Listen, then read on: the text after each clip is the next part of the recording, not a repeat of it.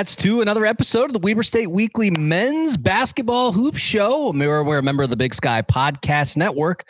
I'm your host, a man who spent last Saturday, instead of watching hoops, he was warming up his house. Got back here to Nashville and had to turn the thermostat back on. Colby Peterson. On the show today, we have a man who uh, spent what the last Saturday doing what? Sean Lewis, what what were you up to? A combination of football and rewatching the Batman, uh, Chris Nolan Batman trilogy. Ooh, that's a good one. Yeah, even though Dark Knight Rises, huge disappointment. I'll be on the record saying that. That's a hot take. Wow. Yeah, Dark Knight Rises sucked. It's a uh, correct take, though. Yeah, it was, I was so pumped, and then it just totally let me down because The Dark Knight was so so good. Like I rarely go see movies twice. I saw The Dark Knight twice. Um, all right. And then we also have a man who was John King. What were you doing last Saturday instead of watching Weber State hoops? I was with my New York brethren in spirit, watching the Buffalo Bills put the smackdown on the New England Patriots, which is fan, which is fantastic. I, I, I feel like all my friends from undergrad, uh, you know, were huge, were huge, huge Bills fans, and just you know, they're they're they probably are the best fans in, in in sports in the country. I mean, those people, you know, that that crowd on Saturday night in five degree weather, that was electric. Like it was just a really really cool atmosphere um, that they have at the uh, uh, um, that they have in Buffalo, and so you know. Hey, I, I think I, just, I, think that's going to be my playoff team since my Washington football team didn't quite make it this year. Mm-hmm. Can, can, I just say that all Weber State fans are honorary members of the Bills Mafia as long as Taron Johnson's on that team. Yes, and Taron, yeah, and you know, for for sure, he's had a hell of a year. So yeah, Taron had a good game. Um, Highmark Stadium. I mean, I would say that you know if you listen to our episode uh, during homecoming week last year, we talked with Amir Jackson about Bills Mafia and about kind of the way that they've built that culture up in Buffalo. By the way, that game was negative six with wind chill up at Highmark Stadium. So uh, diehards out there, those folks. I saw. I think I saw a picture of Ryan Fitzpatrick out there with no shirt on. Fitz magic, baby. yeah. Well, all, but, that, uh, all that, all that, so. all that hair on his chest kept him warm. Yes, sir. but uh, something to aspire to as Wildcat fans. Uh, Bills Mafia, you know, the culture comes from the fans. So, all right, fellas. Well, uh, we got a little bit of a show today. Obviously, not a lot of hoops happened last week. So, we're going to talk a little bit about the game that did happen uh, against Idaho. The tribe from the north came down to Ogden to take on the Wildcats. We'll talk a little bit about that game. And then we'll, I got a little game for our panel here today. It's going to be called Fact or Cap. We're going to see if they can smell a rat. Can they see if it's true or if it's not true? We're going to find out. Uh, before we get into all that, I want to encourage everybody to subscribe, uh, whether that's on Apple Podcast, Spotify, Stitcher, wherever you get your podcast. Go ahead and check us out. What Weber State Weekly can be found there. We're also on social media, Instagram, Facebook, and Twitter. Twitter, a great place to interact with Wildcat fans and the Weber State Weekly team on game day. And then you can follow our Patreon. You go to patreon.com slash Weber State Weekly, support what we're trying to do. Um, also, if you're uh, on one of those podcast feeds and you wouldn't mind, give us a like or uh, give us a rating. Helps us climb in the rankings and uh, let other Wildcat fans know that we exist and that we're out here talking about Weber State sports. So, guys, with that, let's start talking about this Idaho game. Um, I think that the Idaho game was definitely one that everyone expected the Wildcats to do well. Um, Vandals are coming off of a pretty poor season last year. Um, things have improved, I would say, a little bit. They they were definitely a hot shooting team. Uh, but I don't think a game that the Wildcats were terribly nervous about going into this. I think it was pretty clear that the Wildcats in the Purple Palace were going to win. Uh, and they did. Of course, they ended up winning by 10. But um, I wanted to ask uh, like, game started out a little bit slow, uh, but then things, you know, Wildcats kind of found the, the rhythm against that zone defense. Initial thoughts, guys, from this one. Just uh, top of the rack takes. John King? Well, you know, one thing I was kind of thinking of watching the game, and I meant to say this last week when we were on the uh, when we were on the show, but I talked about one of the one of the you know few concerns I have for this Wildcat team is the um, are, are, are the low assist numbers um, so far this year. Only nine. And so with those numbers, I, I have been thinking about this for a couple weeks, and then we kind of saw it last Thursday night as I was wondering how long it was going to be before a couple of teams started mixing in a little bit of zone um, again against the Cats, and we got to see a little bit of that last uh, uh last Thursday night. I think that's something we're probably going to see a little bit more. Um, um, uh, as we kind of go down the stretch in the season, I think that there are some teams that are going to try to mix that in, uh, that are going to try to mix that in against um, against Weber State, um, just because you know ball movement hasn't been the greatest at times this year, and we only had nine assists again um, uh, in Thursday night's game, and so um, uh, you know, I, I I think that that's going to be something we see a little bit more, and I think that that's going to be something that it, as we get to the you know the winning end of the season, you know, the end of the season that matters. Um, I think that's going to be something we have to become pretty comfortable with um, as we move towards the conference tournament. Yeah, I mean, a good call out, John. Like you said, only nine assists in that game. The Vandals ended up with 16, I believe. And so it can be an issue at times because the Wildcats, uh, the offense tends to revolve. And luckily, there are quite a few folks who can slash to the basket and they've had success doing that. But um, when the ball kind of sticks and uh, guys aren't cutting, what ends up happening? You know, um, Sean Lewis, your thoughts on the game on Thursday night against the Vandals? You know, my, my thoughts are that sitting in the arena and, and boy, howdy, was it good to be back uh, in the mm-hmm. Purple Palace. So it felt like way too long away. Uh, but the uh, just felt like one of those games where nothing crazy happened. And once the Wildcats pulled away and, and were able to get up, and then they were up by by six or ten for most of the second half. And and even though they got up, it never felt like Idaho was making that run. Usually teams will make a run about midway through the second half and just never felt like uh, uh, Idaho was going to do that. So I sitting in the arena, it never felt like the game was in doubt.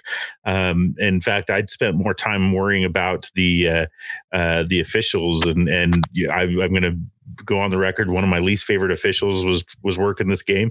We won't name names but but it's one where when he walks in the door you know something weird's going to happen. In the last three minutes something weird happened. Uh, they had a couple of reviews that that didn't get announced in in the arena. So yeah. fans had no clue what was going on. Yeah and, it took forever.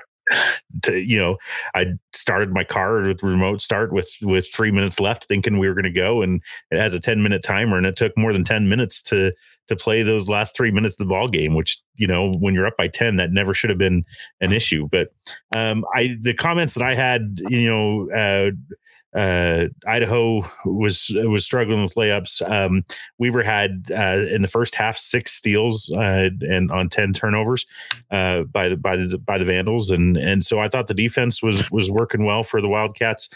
Um, but I, I didn't really worry about that game. It, it just seemed like once once we were found their rhythm, they were good to go, and and they they never allowed the Vandals to make that that run. I think they got it within six or four in the second half, but it never felt that close. Yeah, I mean a good point because, uh, like you said, there were some definitely some some moments where like okay they're gonna they were getting it done on the outside uh, you know the vandals ended up shooting pretty hot and we're gonna talk about that here in a second but a good call out sean noting that i mean when the when the vandals were in the paint they didn't necessarily have the size to deal with dontay bassett or uh, we saw some cody carlson minutes um, you know yeah. they just they didn't have the answer there. And so because of that, they just couldn't cash in on what should be high percentage shots. So a credit to the Wildcat defense in keeping them off the boards because also the, the, the rebound numbers were about the same. You know, it, it was 34 33 Idaho. Yeah. And, and Idaho with their size should have out rebounded us, but but we were there. So uh, it was a good rebounding game for the Wildcats. Yeah, definitely. But I mean, definitely hear what you're saying where it's like, but at the same time, some weird officiating things went on toward the end, which is totally true. Like you said, a couple of really weird reviews that happened at the end of the game. It was just like, why? Why are we doing this? And it took an awful lot of time. We sort of slowed the game down in a way that it didn't need to happen. By the um, way, I, I was mistaken. The Vandals never got it closer than 10 in the second half. Um, they, we started the second half with a uh, 13 point lead, and they never got closer than 10. Wildcats did get as high as 18 in the second half with the lead, so that, that whittled away. But again, you, they never got within 10 or closer than 10, so the game never felt in doubt. Yeah.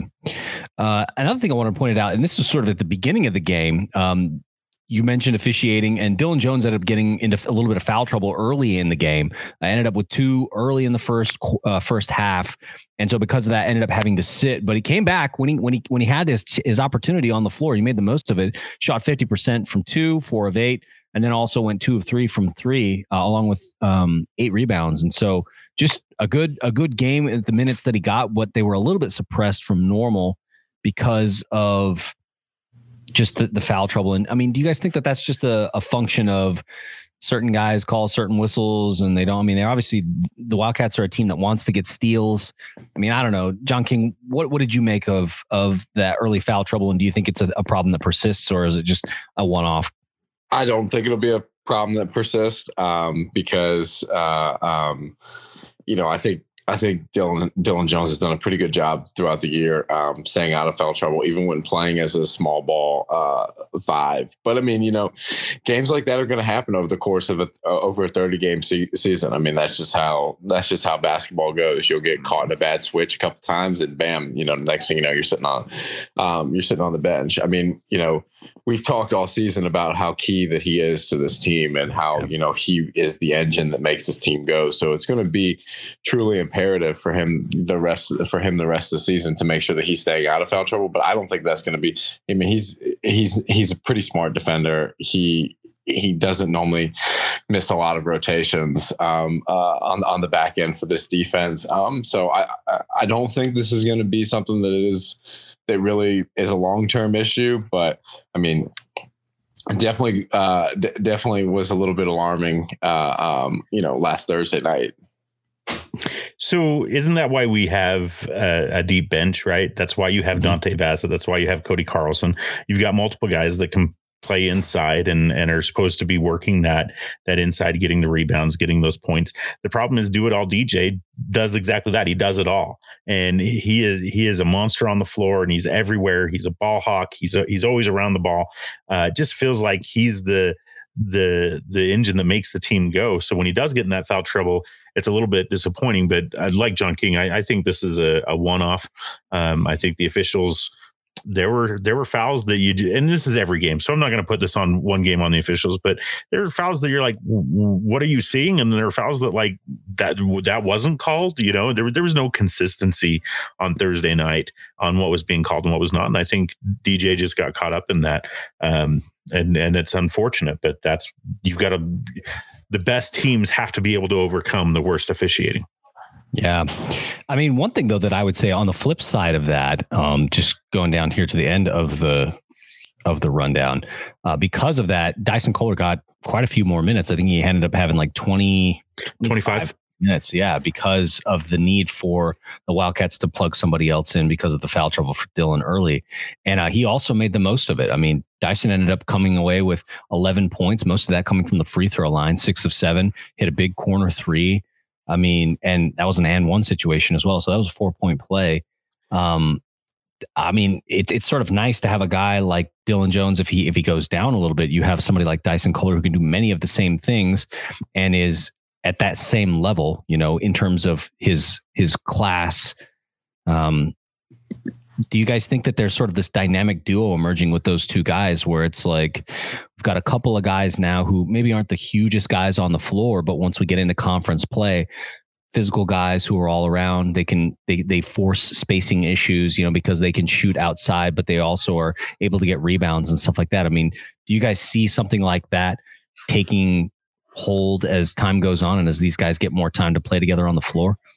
Let, me spit that back at you in a different way we only ran eight guys on on Thursday night. Mm-hmm. I think Randy is figuring out who his eight man rotation is, which has been his traditional number. Uh, he runs eight guys normally. Um, I think he's still playing with starters, and we saw that uh, Dontay Bassett Dontay Bassett got the start on Thursday mm-hmm. night. He right. hasn't started much this this season, so I, I think it's more f- still figuring out rotations. Um, as we early in the conference season, and then as we get to the second half of this the conference season, when we've seen everybody once, you'll you'll start to see a more set role for each of these guys. So I think he's still trying to figure out that center uh, and that big uh, position there. I mean, John, what what do you think of this? Because um, in the game against Montana, some folks criticized Coach Rahe, noting that, like Sean said, we stuck to about eight nine guys in that game, and I think Travis DeCuire ended up going with like 11, 12, you know, and I think Dillon Jones played that entire game. And so some folks have asked, like, how sustainable is this rotation where we're going to stick with eight guys and, you know, and it works now. But I mean, we've got, I mean, we'll talk about this in a bit, but we've got a couple of weeks coming up that are just going to be really, really big because there are going to be a lot of games played over a two week period. I mean, do you do you see the the shortness of the bench as a problem when it comes to experience? Like like how do you how do you see that, John? Well, I mean, you know, you, you mentioned Montana playing, you know, 11 or 12 guys. Uh, um, and, and I think that's actually a little bit too much um, because, you know, when you watch like the NBA playoffs or you watch, you know, major college basketball games, you know, games that really mean something, you never play 11 or 12 guys, period. I mean, that's something that um, the Bucks got crushed for a couple years ago because it was like, okay, well, you know, Giannis is only going to play his 35 minutes a night and he's not going to play any more than 35 minutes because you have the notion of, uh, uh, uh of the, of the notion of keeping him fresh, you know, throughout the entire se- series. And then bang, I think they lost that series four to one. And it's like, well, I mean, you know, don't you think you should have come off that one a little bit? Um, I'd yeah. like to see maybe one more guy make it into the rotation just to just just to spare uh, just to uh, spare some minutes because you know I don't think it's sustain. You know, if you've got a forty minute game, I mean, and you've got guys that are playing, you know, all 40 of them those minutes i mean you're not getting the best out of them at all times i mean i think that's pretty i think that's pretty um, uh, uh, plain to see but you know it'd be really nice i mean the the the really the only positional question uh, that i have about this team is what are we going to do about the center spot and i think that's a that's a, that's a question that a lot of Weber State fans are asking. And you know, I said last week on the podcast that you know I'm a huge fan of this small ball lineup. I think the small ball lineup is really good, but the small ball lineup means that Dillon Jones is going to be playing a lot of a lot of minutes, and that will add up over the course of the season. So I think this is kind of a two twofold thing. One, we have to manage our we have to really manage our roster because there are going to be games down the stretch where we blow teams out. Got to manage the roster in those in those blowouts to try to get you know some of our key guys some rest there. But I think you know most in, mo- in most games, I mean, we're going to need our key players to play, you know, somewhere between 34 and 35 minutes. You know, I was really happy to see, you know, Dontay Bassett get get get set get 17 minutes the other night. I think that's going to be huge because you know he is another body that you can throw into that you know center conundrum that we're we're talking about. But uh, and that's a guy that you know can get that that's a guy that could that could spell Dillon you know Dillon Jones at times because he could be like okay well I can get two minutes, you know, before the under 10 timeout, you know, for Dillon right here because we've got a nice little lead. Um, he's a guy that can come in, you know, and and and do those kinds of things. And we saw that a lot last year. I mean, I I, I I've been pretty complimentary on him in the past. I don't think that there's been, you know, many many guys that are bigger Dontay Bassett fans than this guy. Mm-hmm. Um, so I think him kind of working himself into that like ninth him being that ninth person, I, I do think is going to pay dividends over the course of the rest of the season.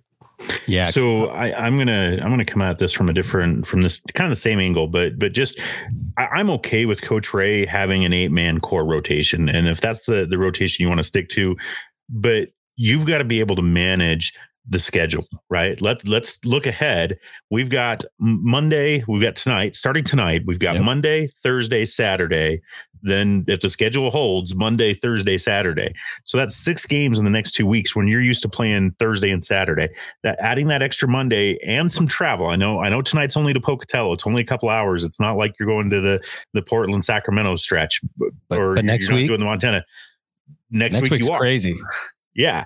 And so so I've I've got to think that in order to manage the team to keep the eight core fresh, you've got to run some other guys in there and mm-hmm. and give them them spells so so that they can get that rest because you don't want to burn out your eight man rotation over the next two weeks and then be dogs when the schedule returns to normal if it does.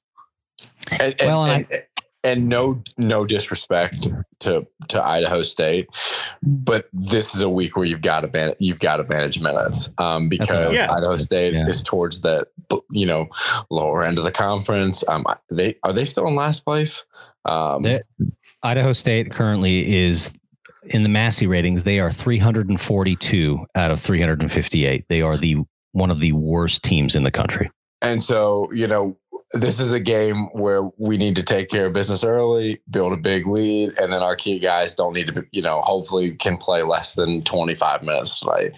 Um, because this is because next week is like Sean, like like you said, next week is a brutal, brutal travel week, and you know. It, it's it sucks because this is the this is the world that we're living in at the moment, and obviously the schedule wasn't you know written up this way when it was first created. But I mean, this is a week where, where it's going to be really, really important to kind of manage those minutes so that next week we're as fresh as we can be for the three games um, uh, and all the travel that's going to have to be done next week for for the record, Idaho is 0 and 5 in the Big Sky. Idaho State is 1 and 4 because they beat Idaho. Just beat them. Yeah, I was, yeah, I was going to say in the Massey ratings, I mean, Idaho State just went up four, so they were 346 until they beat Idaho in Pocatello last weekend. So it's it's obviously not good times. I would say, you know, Tarik Cool is a really interesting player, and I think he's somebody to watch for tonight. Um, he's fun, uh, but like John said, I think that this these these next couple of games are this opportunity to kind of work some guys in. The Wildcats should be good enough to be the team that kind of gets out sets a sets the tone, gets that early lead, go up 15, 20, and then, you know, let Coach Rahe unload the bench with some guys and give them opportunity to kind of get some minutes and give some of the other guys because next week is crazy. Monday at SUU, Thursday at Northern Colorado, Saturday at Sac State. That's a lot of travel. And I mean, and, and two of those around it, it, it's it, you're you're going south, then you're going east, then you're flying all the way west. That that's a weird travel for the Big Sky. It's well, plus two of those road games are going to be tough. Like SUU is a good team. Yeah. Northern Colorado is a good team. Like those will be bellwether games for the Wildcats to see where they truly are at in the conference. Because if you can beat those teams on the road or split, I mean that's that's pretty good. I mean Sac State you should be able to handle pretty pretty fairly, but those two games are going to be really really critical. Um, I want to talk now, guys. Uh, we, uh, you know, you mentioned John Dontay Bassett got the start in this one, ended up going 17 minutes. A rough offensive game for him. He only went one for five, got a couple of rebounds, but a couple of assists. Do you think that it's just sort of a ramping up for him, you know, getting him back in the rotation? Because we didn't see him, I don't think at all, in the non conference schedule. Now getting him back in and just kind of working through. What's your take on Dontay Bassett in these early minutes? Well, I think I think it's going to be. I think we're going to know more this you know this time next week because I do think it is a ramping up. Um, just looking at his uh, um, looking at his numbers during the year. I mean, played obviously in the. Uh, um, uh, he he really only played in one week of the season. I mean, played in the game against um, uh, um, Maine, Fort Kent, and then and then and both. Uh, that was his most minutes on the season playing. Um, playing uh, 12 minutes um, and then got four minutes against Utah State, six minutes against was, BYU, and those garbage time minutes. And so, yeah, you know, we're we're going on, you know, almost almost three months of the season, and and you know he hasn't, and and we don't know the uh, the extent of the in, in, injury, and I'm assuming that you know since he played 17 minutes the other night that he is he is he is cleared and is you know now ramping up to be a you know in your top six you know people in your uh, six people in your rotation.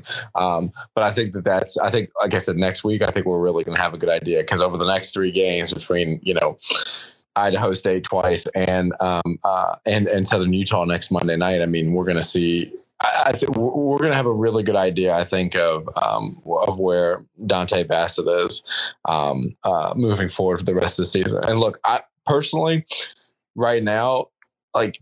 I, I just wanted to be I just wanted to get in, you know, get in good basketball shape because, mm-hmm. you know, mm-hmm. I'm here I'm I'm okay with sacrificing a, a game here or a game there if we can just make sure that we have our best team possible together for when, you know, we take the trip to Boise here in uh, uh in like a month and a half. Um we we we want to be firing all cylinders and we want to be as healthy as we possibly can be um, because at the end of the day that's what that's the thing that matters yeah, I mean the conference uh, pushing pushing uh, tickets to to the the set in Boise for the conference championship. I mean, I think they said 50 days or something like that. So coming up quickly.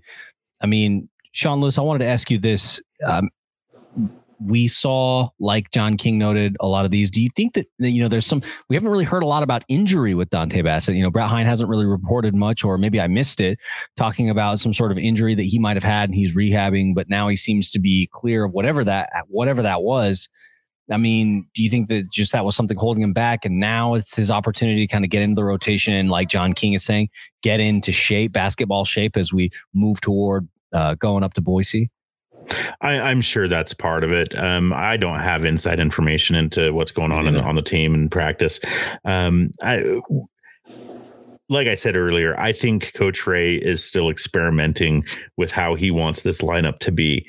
And as long as we're peaking for three days in Boise in March, then he can experiment all his want. I, am not a coach. There's a there's a guy, and I'm, I hope he's probably listening. So I, I, don't know. Somebody sits behind me and yells, "Put in a center half half the games at the Dee Event Center," and and it's just just getting on my nerves a little bit. But but uh, it, it's just like, but then coach listens, and the next thing you know, they're putting in a center, and all of a sudden we do better. So. Yeah. Uh, uh, I I think that there's still some some things to be worked out with this team. This team is not a finished product. Um, we've still got a long way to go. We're not even halfway through the conference schedule, and and the next two weeks are going to be telling uh, for how we can handle this, or how the Wildcats can handle this this adversity that they've got coming up. Uh, but I'm not going to stress. Look, the Wildcats are four and one. Number one seed right now in the Big Sky Conference. You take care of your business, we'll be fine in Boise uh, I, I, uh, there's nothing from Thursday night that makes me worry about the team, and I'm sure there's a lot of fans on here that'll disagree with me on that. But I'm, wow. I'm trying to just keep up a, a a good facade that that I like where this team is at. We're four and one. There's not much to complain about. Well, I actually do have something to complain about, and I wanted to get you guys' take on this. The Vandals shot 44% from two and 43% from three, but the 19 turnovers did them in. The Wildcats don't appear to have cracked the code against good shooting teams this this season. I mean, the good shooting teams like Utah State, like BYU, like Fresno, like Washington State, they just absolutely ravaged the Wildcats from behind the three point line. Uh, my fear is that if the Wildcats run into a very good three point shooting team somewhere, or if a team in in conference play gets hot shooting behind the arc, I mean, my worry is that the Wildcats don't have the tools or the scheme to shut that down? I mean, is anybody worried about the way that teams have shot against the Wildcats? Because I think the numbers are high. Well, I mean, Go ahead, Joe. So, so, some some people may say, you know, and I, I tend to be in this. Sometimes that's just college basketball. Um, is you know, and that keeps the, happening.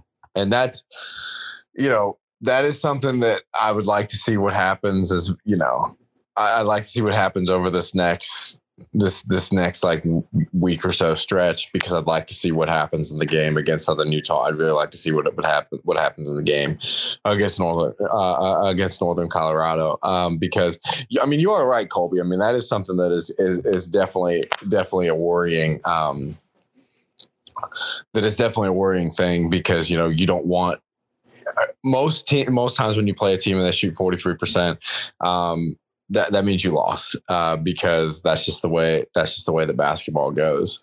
Um, so, but yeah, that's that's something that I'm hoping you know if Dontay Bassett can you know kind of get back to form and be the rim protector that you know we did see um, that we did see during last season, that allows so much more aggressiveness on the defensive end because you have a you have an eraser. You have someone that can make up for uh, make up for things in the back end which allows you to be a lot more aggressive on the perimeter which that's how you stop three point shooting. And you know when i think the wildcats do go small i think that that is something that you know that that is the weakness of the small lineup is that you have to sacrifice um uh you know you you you have to sacrifice parts of your game on the interior if you want to if you want to stop guys driving to the basket. I mean, if you're going to play small, you you know guys have to help. Um, uh, guys have to help out when you know people get beat on the perimeter, and that just leaves shooters open. But if you have someone who's in the middle there who can be that rim protector, and you know not not ca- cause for so much you know so much help defense to be played that helps the guys out on the that helps the guys out on the perimeter um, to make sure that they're getting and running those three point shooters off the line and making them work a little bit harder for their baskets. I think there's a professional team in Utah that just experienced that over the last four or five games when they lost their rim protector, and we saw what a defensive sieve the the front line was during those five games. But let's let's get to to real facts here, Colby. To answer your question, the next two weeks, the five top uh, three point shooting teams in the Big Sky: Northern Colorado, Idaho, Eastern Washington, Northern Arizona, Southern Utah. I, I, that pretty much reads like the schedule over the next two weeks, right? Yep. And uh, Northern Colorado is the, the top shooting team from three point land. They average 10 and a half three, three points made per game. And they are chucking. Northern Colorado has attempted 458 three pointers. Now, Idaho is the top team by by three point percentage at 383, but they've only taken 360 attempts. Yeah. So you look at Northern Colorado, they're they're a hundred more three point attempts on top of Idaho, and and they're shooting you know one one one hundredth of a percentage lower. So Northern Colorado is really the team that that we need to pay attention to this week because they're the ones that are going to chuck it from the cheap seats during the entire game, and it'll be interesting to see how the Wildcat defense goes up against that team. But but we're going to eh, that your question that you just asked, can we defend the three point line? That's going to get answered over the next two weeks as we face the top five three point shooting teams in the conference. Yeah, I mean, and the guy to watch out for in that Northern Colorado matchup is going to be Drew Cuxhausen because you know he's he's the guy shooting forty three percent right now. I mean, it's just absolutely bonkers what he's getting. And so you're right, Sean. Like if the Wildcats are going to do something like this next little bit is going to be telling because yeah, that top five. I mean, we've played Northern Arizona once. We just played Idaho, Northern Colorado right there at the top, and SUU as well. And so it's like these guys are hitting at pretty high clips. Um, going to be interesting. Last question I wanted to ask, and then we wrap this up, guys. Seikou and JJ had 18 points each. Um, good to see both of those guys heating up because it feels like um, it feels like they had some some slow starts earlier in the season, but now maybe they're getting. I mean, Seikou has been here already; he kind of understands. But I think bringing in some of the new guys and having to spread the ball around has changed the way that the offense ran compared to last year. And so, I mean, are we starting to see something cook there where these guys are getting more comfortable? They're getting used to playing each other now. We've got, you know, we've had quite a few games now. Everybody's getting comfortable and they're figuring it out. I mean, are we going to see more more 18, uh, you know, 15 to 20 point games from guys like Seikou and JJ Overton? We need Seikou to play well. Um, yeah. and and that's just he is an important player for this. He's an, he's an extremely important player for this team, and that is someone you know that we are going to need play extremely well in the um, um, um, you know, down the stretch and in the conference tournament if the Wildcats hope to make the NCAA tournament. Um, you know, JJ Overton is someone that I've been like extremely, you know, I didn't really know much about him before the season started, and I've been really, I've really enjoyed watching him play. That he, you know, we've talked about this before. He brings an athletic dimension to the game that I don't think that anybody else on the squad does. Um, just because he is so long he is so long and he is so you know he is so springy. Um and so you know those are those are two guys that you know i, I really hope because i feel like and, I, and i'm i'm i'm, I'm pulling up uh, I, am pulling up uh, uh, his, his, statistics real quick, but you know, last year we kind of watched we watched Seikou really have a strong close to the season, and he was right there with Isaiah Brown as kind of this two headed monster um, uh, uh, in the uh, in in the backcourt, and um, he he started the season out, you know, pretty pretty well but over the last couple weeks you know has had some you know has had some has had some really you know struggling games. So i'm hoping that this is something that turns that helps him to turn the corner as we kind of turn to the home stretch of the uh, uh, turn the home to the home stretch of the season. But he is definitely a player that you, that the wildcats need to play well um, if we're going to make the NCAA tournament this year. There's just there's no doubt about that. Yeah, I, I agree with John. The looking at, at JJ's uh, game by games, the the games that he uh, performed the least in were the games that the Wildcats have lost, um, and and it looks like teams maybe are focusing a little bit of defense on JJ because he is so athletic.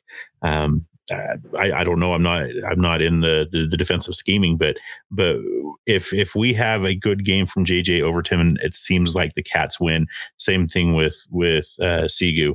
So I I think they are top talents in the Big Sky Conference, um, but uh, we need them to put it together and and that's what I have to say about that, I guess, because I, I just I, I want them to to be successful, and it seems like as those two go, so go the Wildcats.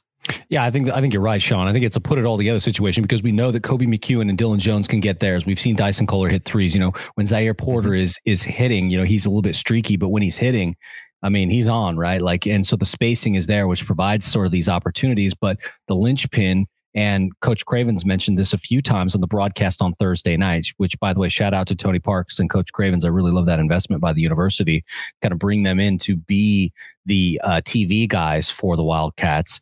Um, the Wildcats only have had one person foul out, and that's happened in three games and it's all been JJ Overton. And so I think that you're right that teams maybe kind of have their eye on JJ Overton and his athletic ability and his aggressiveness on defense because they know that if they can get him into trouble, it creates a problem for the Wildcats offensively because of his ability to slash to the basket. Um, you know, just teams know that if they can take that away, then the Wildcats lose a, a pretty significant weapon due to foul trouble. And then you know they're they're left to figure out okay what's going to happen next is it going to be more you know shooting is it going to be more trying to get the ball inside to some of the bigs which Tony Parks mentioned this a few times in the broadcast that Wildcats have had a lot of success with that small ball lineup. John, you mentioned the same thing earlier that when they have that small ball lineup on, it just seems to the spacing seems to be good, the defense seems to be good. They overall seem to be putting that together. And so if, if everybody can kind of put it together, if we can get Seikou clicking, JJ Overton, we know Koby McEwen has what it takes, along with Dillon Jones' scoring ability and his rebounding ability and his defense. Like, I mean, that's a that's a dangerous team. That's the team that we hoped would gel and come together as we head into Boise. Any final thoughts, guys, before we wrap this one up? Nope. We beat the dead horse. Wildcats win against the Vandals. Everybody uh, expected it. It happened, um, and we learned, I think, a little bit more about this team. Just, just give our condolences to our friends at Tubbs at the club.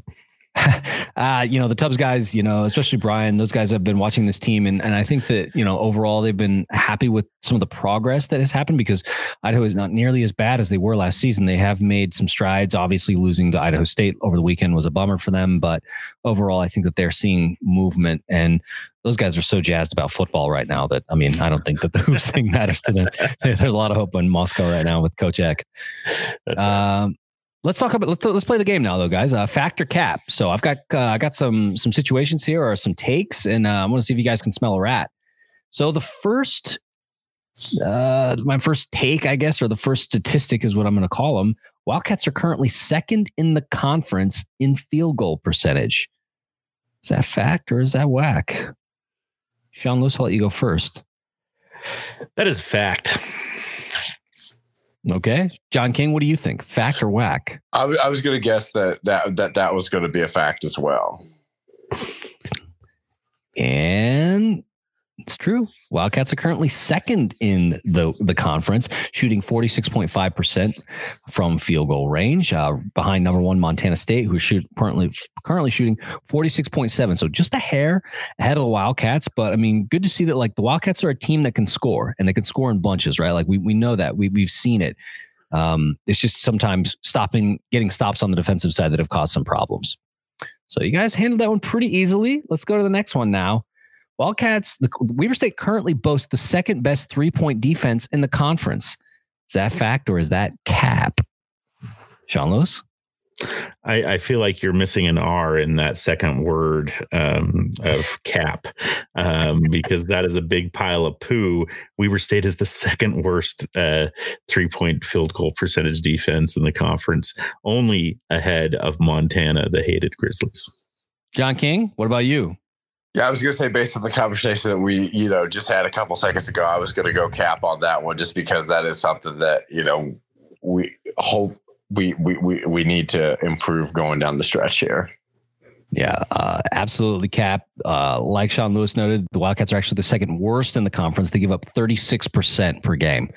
And so uh, when you're giving up 36% from three, uh, you put yourself in a, in a, dangerous situation where if you're not scoring that night, ah, man, I mean, it really makes it hard for yourself. Let's go to the next one, guys. Koby McEwen currently has the best free throw percentage on the team.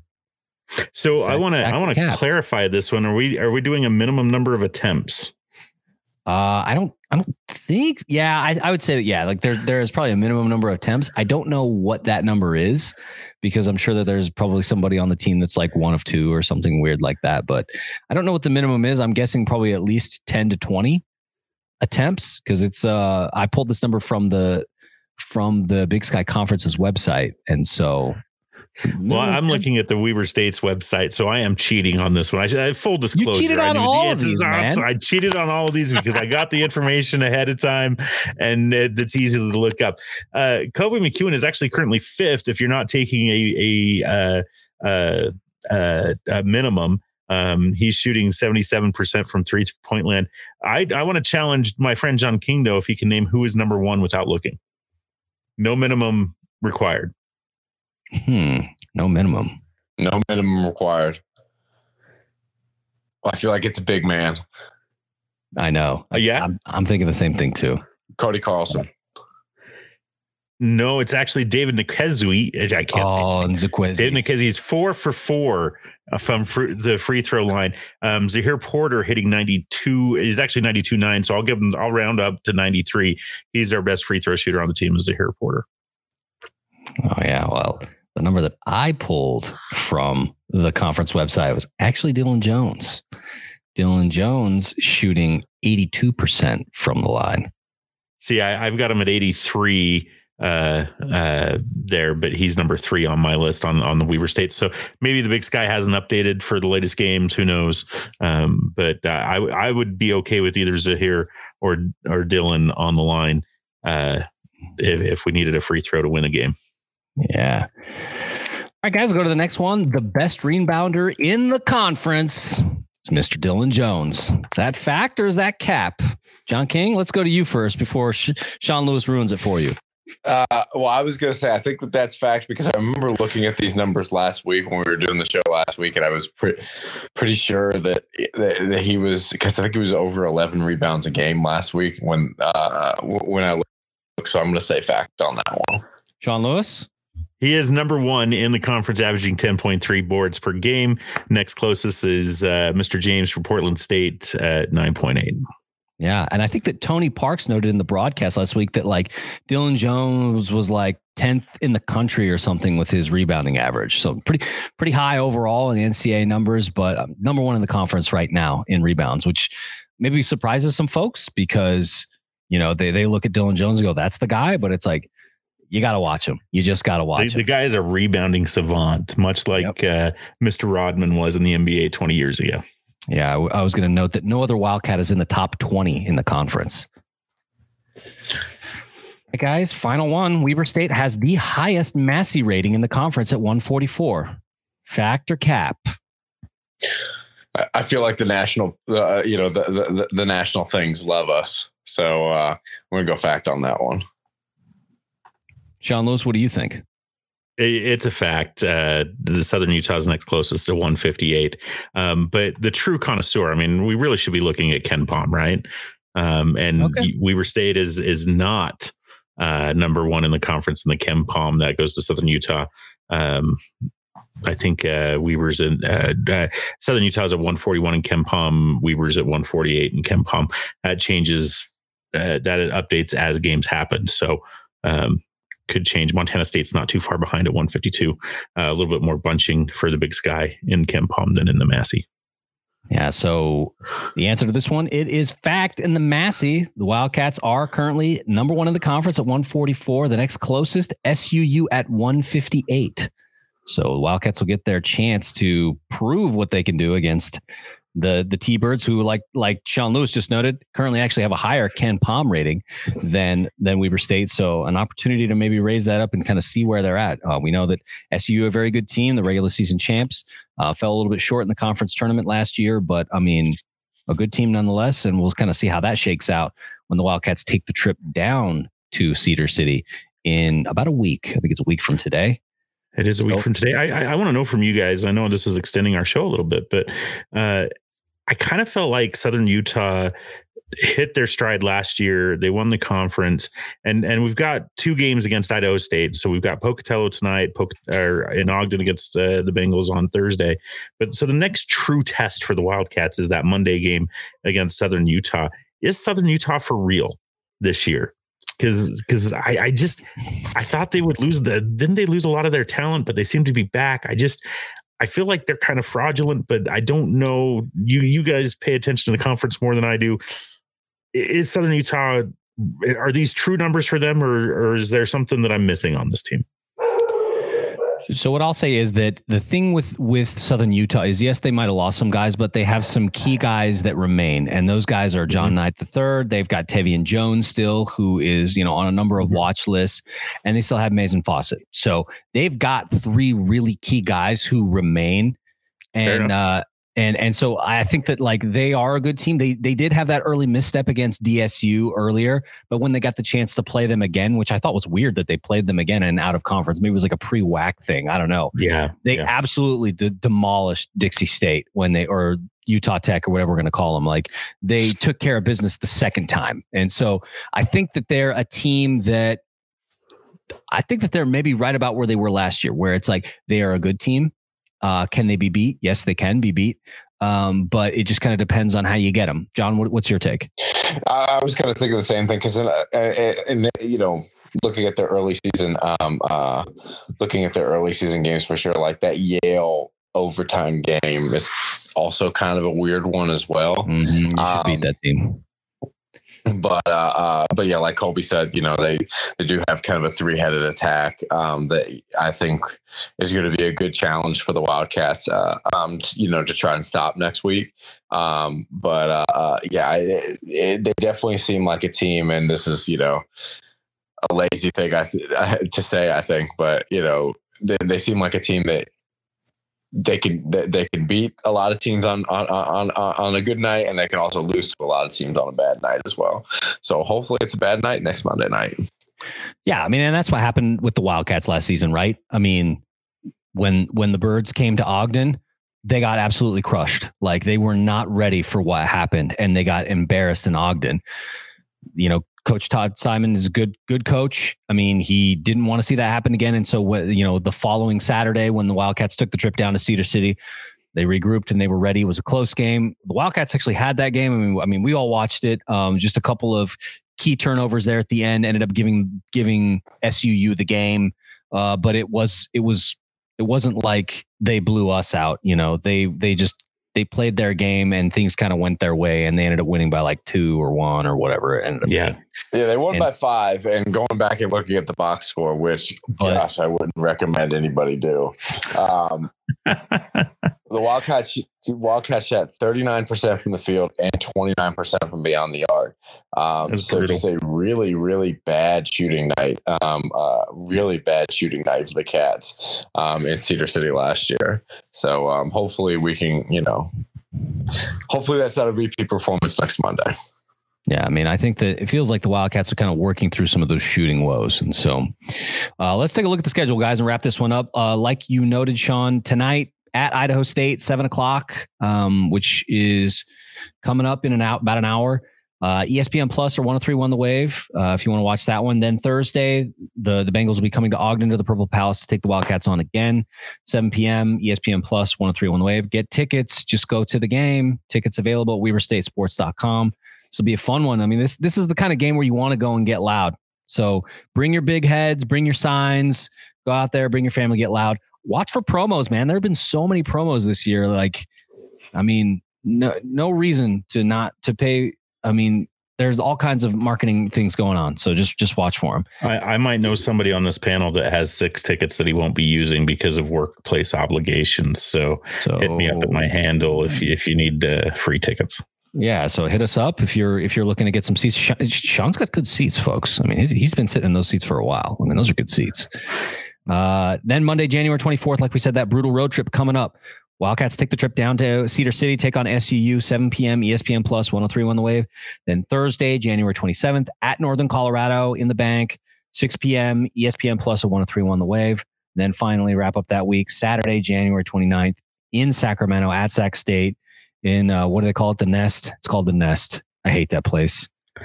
It's uh, it's that's and that's that's from volleyball. Like that's totally from volleyball. Like I freaking hate the Nest. 8 p.m. No, no, what- it was at Sac- Sacramento that had to put their football video board in the basketball arena, right? So Did they do that? blinds Everybody is as they try. Is it Sacramento or Portland? Uh, One of the green teams. I thought it was Sacramento. One of the green teams. Yeah, but they but they uh, of put those their video. Their Those dang green teams. Yeah. Those are the teams you hate to lose to because you should never lose to a green team in the Big Sky Conference. I Let's just 100% agree with you. I mean, I'll, I'll say this. Uh, I did see the Sac State uh, volleyball team coming through the airport. We were just coming back from uh, Nashville, saw them in the airport. And uh, I mean, they, they were they were a good team. But yeah, I mean, it, basically any other sport, like there's no reason that we should be losing to the green teams. I mean, even Portland State was a, was a good, you know, a good volleyball team this year. But I mean, Wildcats handled business. Okay. Then finally, Monday, January 31st, back home in the Purple Palace against a good Eastern Washington team. You know, and I say that everybody might laugh, but this team is scrappy, folks. Like, do not look past this Eagles team. They have beat, remember that team that beat us by 34, Washington State? Yeah, they beat them. So just saying. ESPN Plus 1031 The Wave, or just go go get tickets and uh, take your family out on Monday night in a couple weeks. All right, guys, that's the show. You know where to email us, weaverstateweekly at gmail.com, Facebook, Instagram, Twitter, patreon.com slash weberstateweekly. Uh, yeah, Dan Hubler knows what's up. Best quote. Should never Thanks, Dan. yeah. should, should never lose to the green teams in the Big Sky Conference. That includes Cal Poly, by the way. I don't care. That includes Cal Poly. Um, The dang Anyway- triple option. uh, they got rid of the triple option, but Jay Hill knows what to do with the triple option. I'm just saying. All right, guys, we'll wrap it up like we usually do. I'll say it. Weber State, Weber State. Great. Great. Great. Great. Go Wildcats.